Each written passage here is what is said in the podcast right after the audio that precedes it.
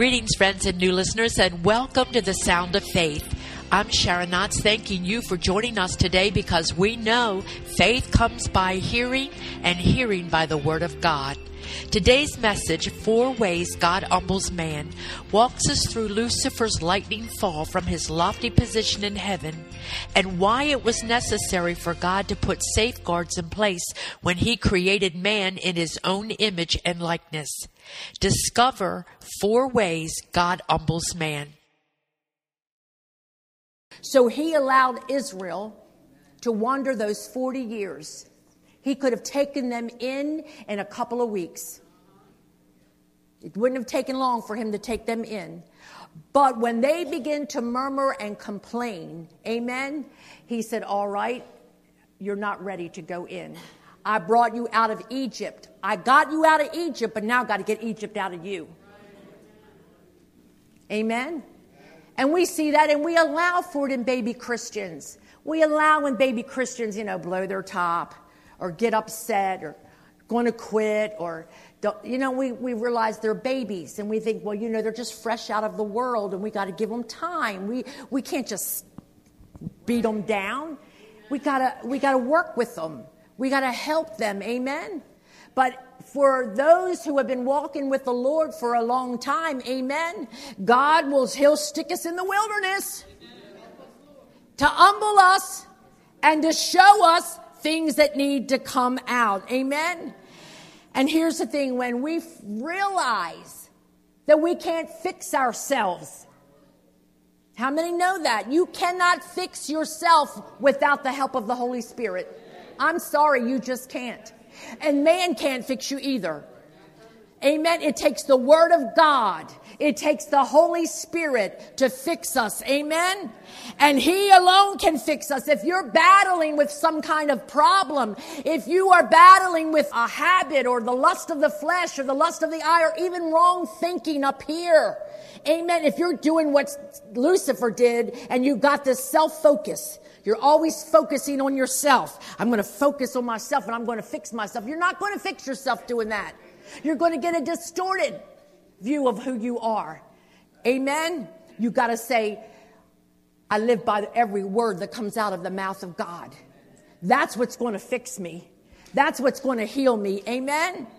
So when we realize we can't help ourselves, then what are we going to do? We're going to run to God. When I realized how weak I am, I used to think, oh, I'm so weak, and then I would feel so hopeless and hopelessness would then bear out. I did nothing, I had nothing, so that only reinforced my feeling of weakness and hopelessness. But when I really truly came to the place that I realized in my weakness, His strength is made perfect. That when I am weak, I am so utterly dependent on God. And I can go to Him and say, Lord, I can't do this. Vain is the help of man. I need you.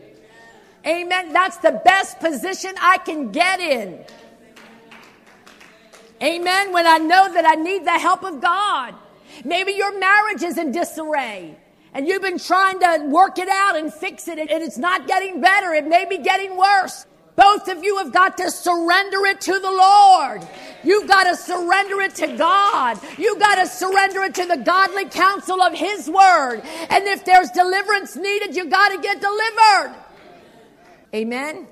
Because God allows us to go through these things to humble ourselves.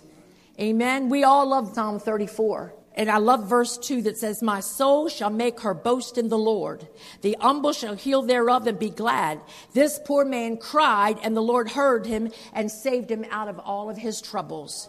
Amen. So when we humble ourselves before the Lord, then we're in a position for God to mend us. One of the best illustrations I can give to you on this is about Peter. So let's turn in the New Testament to Matthew 26, and we'll read some and I'll paraphrase some because you should probably be already well uh, versed on this particular story of Peter and the Lord. Matthew 26, and looking at verse 33. Jesus is getting ready now to go to the cross.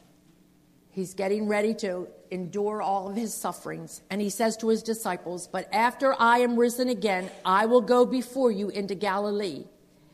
And Peter answered and said unto him, Though all men should be offended because of thee, yet I will never be offended. And Jesus said unto him, Verily I say unto you that this night, before the cock crows, you shall deny me three times or thrice. And Peter said, Though I should die with thee, yet I will not deny thee. And likewise also said all of the disciples. This is also recorded in the book of Mark, and it's also recorded in the book of Luke. And we're going to turn to Luke 22 because Luke tells us something the other two writers didn't tell us. And what he tells us is really important. Now, Mark said that he said, I will not deny thee in any wise. Do you hear the boasting? Peter is boasting, not me. Everybody might deny you. The rest, of these other 11 guys, well, Judas had already left, so, but not me, not Peter. I will never, ever deny thee, no matter what. Now we're in Luke, the 22nd chapter, and let's look at verse 31. And the Lord said, Simon, Simon, behold, Satan has desired to have you that he may sift you as wheat. But I have prayed for you that your faith fail not. And when you are converted, strengthen thy brethren. And he said, Lord, I'm ready to go with thee both to prison and to death. And Jesus said, I tell thee, Peter, the cock shall not crow this day before that thou hast thrice or three times denied that you even know me. Jesus said, Satan has desired to have you. The Greek word is much more powerful than desired. It actually means to demand. Think about that. Satan has demanded to have you. Satan took a personal interest in tempting Peter. You know, all I can offer is some speculation here. We know Peter's history. We know he was impetuous. We know one day he was rebuking Jesus, and the next day he was saying something phenomenal like, You're the only one that has the keys to eternal life, and you are the Christ, the Messiah, the Son of the living God. And other days he was telling him, You don't have to go to the cross. So we know that Peter was very impetuous and very impulsive. Amen. And so Satan took a personal interest in tempting Peter and said he's demanded something gave Satan the idea that he could go to God and demand to be able to tempt Peter. Something gave him that idea. Now, we said this prior in another message. We saw what he did in the case of Job. He went to God and said, The only reason why he serves you is because you keep showering him with blessings. Take away the blessings, and I'll tell you what he'll do. He'll curse you and die. And God allowed him, Satan, to tempt Job because he had so much confidence in Job. He said, Go for it. Go ahead. Just can't take his life. Because he knew that Job would come out on the other side, and he did. But now we see Satan is demanding the right to be able to tempt Peter, and God is going to allow him to do it. But Jesus said, I have prayed for you. Oh, thank God we have a high priest. Whoever lives to make intercession for us when we stumble, when we fall, when we fail, He ever lives to make intercession for us because He's able to be touched with the feelings of our infirmities because He is a high priest made like unto us. Amen. So Jesus said, I've prayed for you that your faith fail not. And here the word fail in Greek means to utterly fail. It means to fail for good. Now, Peter did fail. Peter failed in his flesh because of the fear of man. Well, I should say the fear of women, the f- fear of young ladies.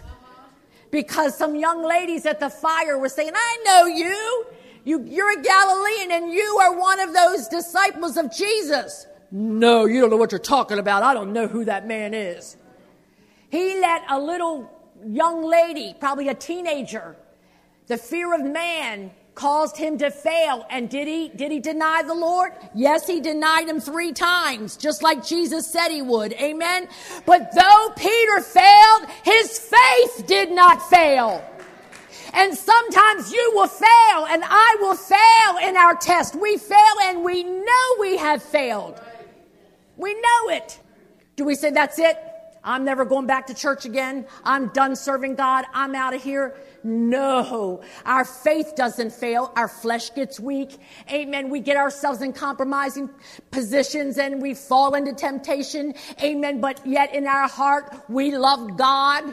We know that He is our Father. We want to make things right. We want to be reconciled to our Father. And Jesus is sitting up there on the throne next to God and He's saying, My child wants to be reconciled to you, Father. And God says all they have to do is ask. It's done. It shall be done. Amen. So Peter did fail, but his faith did not fail. He got knocked down. How many of you ever got knocked down? But we get back up. We may fall down, but we get back up. We don't stay there in our failure. We don't let failure be fatal because we serve a merciful and gracious and forgiving God. Amen. And we get back up and we not only receive forgiveness and cleansing and washing, but then we ask the Lord, strengthen me. Strengthen me so that I don't fall into this snare again. And that's what Jesus said to Peter. He said, when you are converted, that's a strong word. When you are converted, go and strengthen your brethren. Amen. Peter failed because he got into self boasting. He boasted and he boasted in front of everybody. Amen. And so God had to humble him. He had to allow him to be tempted. Satan heard that, ran to the throne of God and said, Did you hear him? He says he will never ever deny. Everybody will, but not him. Let me tempt him and see what he does. We have something, and Peter had something that Job didn't have. We have a covenant based on the blood of Jesus and a high priest who ever lives to make intercession for us. And God said, All right, you can. And God knew that he would fall because haughtiness and pride goes before a great fall. Amen. And God knew that he would, but Jesus said, when you are converted. Now this word means to return to your faith. Return to your post. Return to your position. And then when you've done that, I want you to go and strengthen the brethren. Amen. Strengthen the brethren. Now I have to tell you that later on, and this is another message, it's my lovest thou me message. Later on, after Jesus was raised from the dead, he, he appeared unto them at Galilee, and boy did he put Peter through it. You all know he asked him three times, Do you love me? And you know every time Peter said yes, and you know the third time he cried and all of that. Jesus each time said, Well, if you do love me, feed my sheep, feed my lambs. He did that in front of the other disciples because had he not done that, they probably would have rejected Peter from being their leader. They had probably thought, You ain't telling me what to do. You denied the Lord three times. But the Lord did it in front of all of them to show them, hey, Peter's still my guy.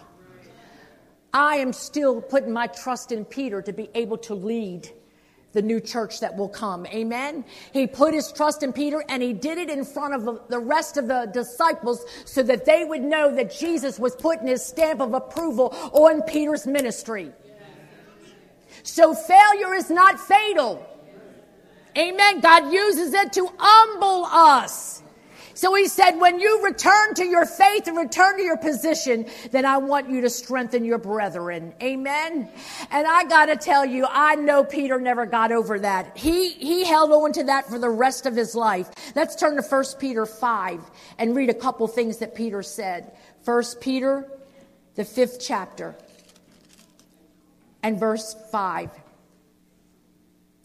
Likewise, you younger, submit yourselves unto the elder. Yea, all of you be subject one to another. Mutual submission. Amen. And be clothed with Humility, for God resists the proud and gives grace to the humble. He resists the proud and he assists the humble. So humble yourselves, therefore, under the mighty hand of God, and he may exalt you in due time or in the right time. If God exalts you, it'll be when you're ready for it and you won't get a big head. If man exalts you and it's not your time, you might get a big head. And that's really tragic because then you may mess up and you may never recover like you were. I don't mean get forgiven. I, I mean, it may kind of have people have doubts about you then because you weren't ready. Amen. He will exalt you in due time, casting all your care upon him, for he cares for you. Be sober, be vigilant, because your adversary, the devil, as a roaring lion, walks about seeking whom he may devour, whom you resist steadfast in the faith, knowing that the same afflictions are accomplished in your brethren that are in the world. I don't care what you're going through, you're not the only one going through it. Amen. Now let's look at verse 10 but the God of all grace, who has called us unto his eternal glory by Christ Jesus, after that you have suffered a while. Uh huh, it's what it says. After you have suffered a while, make you perfect, establish, strengthen, settle you. Now, I like that part. Perfect establish or establish, strengthen and settle you. Amen. Ah, but see what goes with it. Amen. After you have suffered a while, after you have gone through these things that we've already labored on at length. Amen. Suffer here. The word means in Greek it's pathos, and we we bring it over in the word sympathy, suffer with someone. Amen. And it means to have afflictions come to you from without. And of course, that can take on many different ways. And things that cause you to suffer. You will suffer internally in your emotions. You may suffer in your heart. You may suffer mentally, spiritually. Amen. And you can suffer literally if you are living with unsaved people that Satan uses constantly to make your life miserable. Amen. But after you've done that, after you've gone through it a while, and I do want to encourage you with this. A while in the Greek means a short time. Because God is not interested in destroying you. He doesn't want to put sufferings on you till it's going to destroy you and then you're done for. That's not the mind of God. He allows us to go through sufferings and remember God is faithful. 1 Corinthians says 10:13, God is faithful who will not allow you to be tempted above that which you are able, but will also with the temptation make a way of escape that you may be able to endure under it. So he says, suffer a while. It's only for a season. It's not forever. Do you know that the sufferings of Job only lasted a few months? And yet he lived to be 140 years old. 140 years old, and he didn't even suffer a whole year. Now, when you put that in perspective, months compared to 140 years. I know while you're going through it, and God knows that man went through it. He lost everything, but God restored it double. And he came and he lived to be 140 years, and only a few months of his life was he in that severe trial. Amen? So here that's what the word means. After you've suffered a while, the God of all grace will make you perfect. Now, I got to stop for a moment on this word because most of the time in the New Testament, when you see the word perfect, it is teleos, T E L I O S, teleos, and it means to be complete, to be entire, to be whole, to be missing nothing. Amen. But here it's a different word. And I didn't know this till this morning. Actually, I stumbled on it. The word here is akribos, A K R I B O S, akribos. We actually bring it into the English as acrobat.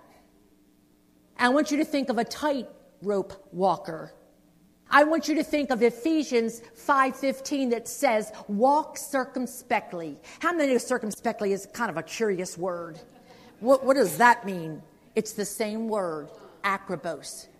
Circumspectly in Ephesians 5:15 is the same as akribos here that we're reading in 1 Peter 5:10. And we get the idea now what it means. So if you are an acrobat, specifically a tightrope walker, how many knows you're going to be walking very carefully?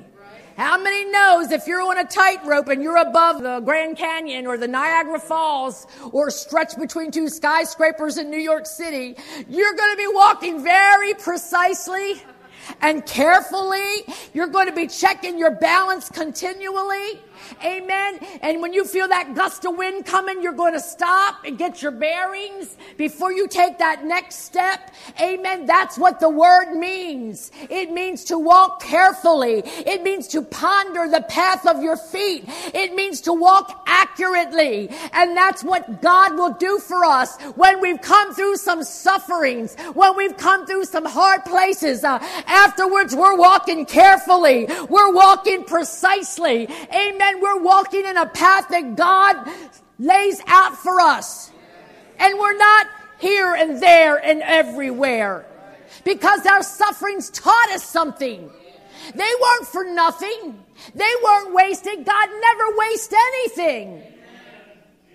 It would take me a month of Sundays to tell you all that the Lord has done in me and through me and for me through my sufferings that I went through. Amen.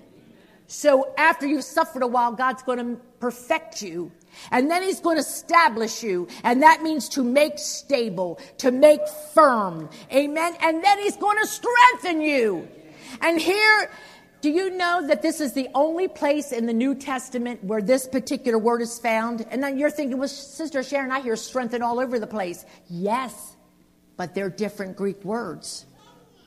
Here is the only place where this Greek word is found stenoa. And it means to make you strong in your soul, to make you strong in your emotions. Amen? To make you strong. Some people, emotionally, they're always in a storm, they're always upset. And that's not what God wants for us. Amen. And if we, through our sufferings, have you gone through something and you say, Lord, please let this test end. Let me get out of this place. I want to come through this test. I pray that. Do you? But I also pray, Lord, let me learn whatever it is you're trying to teach me. I don't want it to be wasted. Amen. He will strengthen you and he will settle you. And that means to grounds you on a firm foundation. Have you ever admired saints in the Lord because you've looked at a life well lived and you see how solid they are? And you know they've been through all kinds of things, and you respect and admire how that they just stand. Amen. Let me tell you something. Anybody that God uses greatly, they have suffered greatly in some way. Amen. And it's what caused them to be steadfast and unmovable and always abounding in the work of the Lord because they've been through those things. Amen. And God has humbled them. And when God humbles a man or a woman, he can trust them because they know where their help comes from. They know where their strength comes from.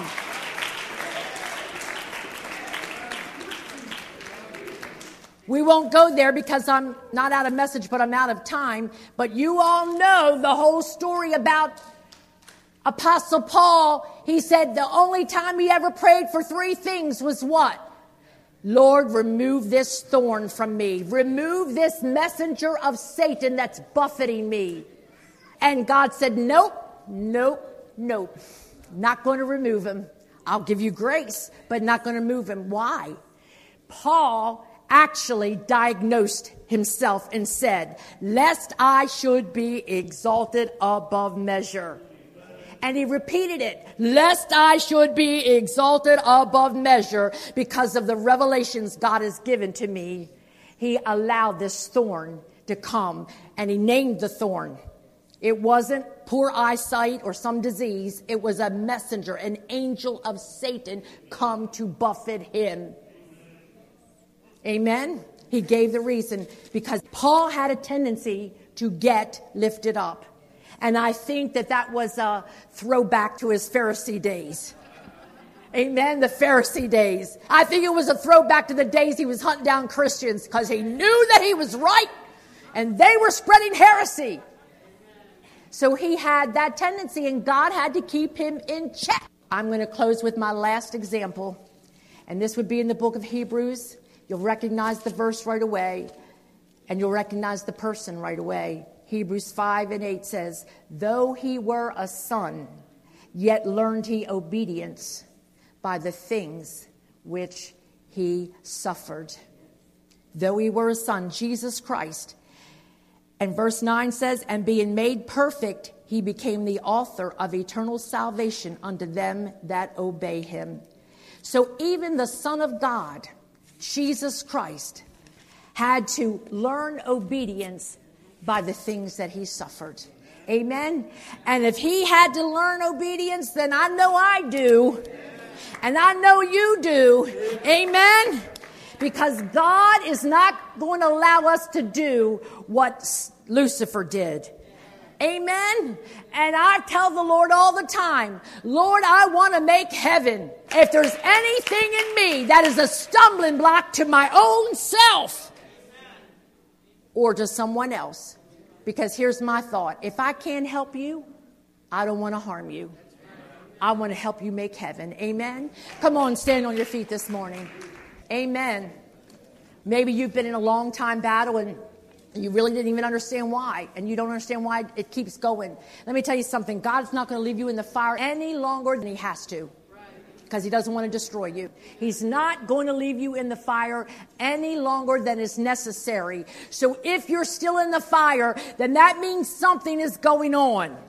Either you are having a problem with doubt and unbelief and fear, and that, you know, that'll keep you from believing God, or there are some things, impurities that God wants to get out. Amen. Because we're told in Malachi that he's a refiner that sits by the pot that's on the fire of the silver, and he sits there until he knows that the impurities are out. So if you are going through a prolonged battle and you want me to agree in prayer with you that the Lord will show you something that you need to know, or if He's already shown you and you just want to agree for victory, come on up here across the front and we're going to agree in prayer with you. Amen. And some of you, you feel like you need something broken off of you. Amen. Something broken off of you. If you recognize any of these things in your heart and your spirit, if you recognize, amen, that maybe the enemy has gotten in somewhere and allowed offenses to come and you want to be delivered, we want to pray with you.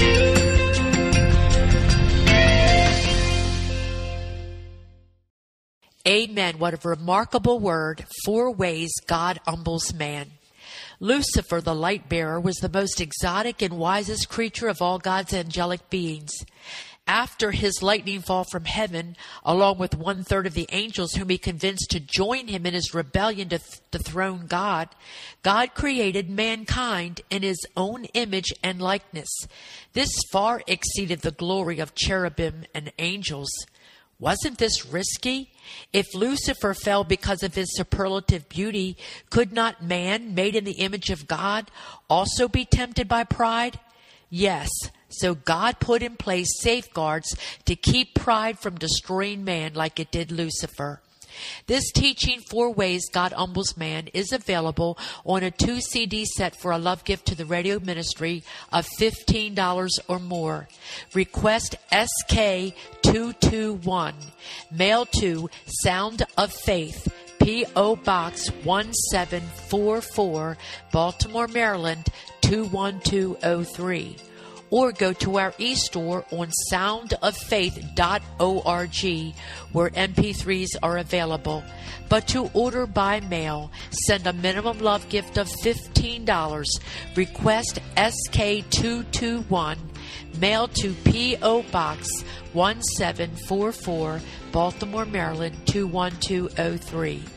Till next time, this is Sharon Knotts saying, Maranatha.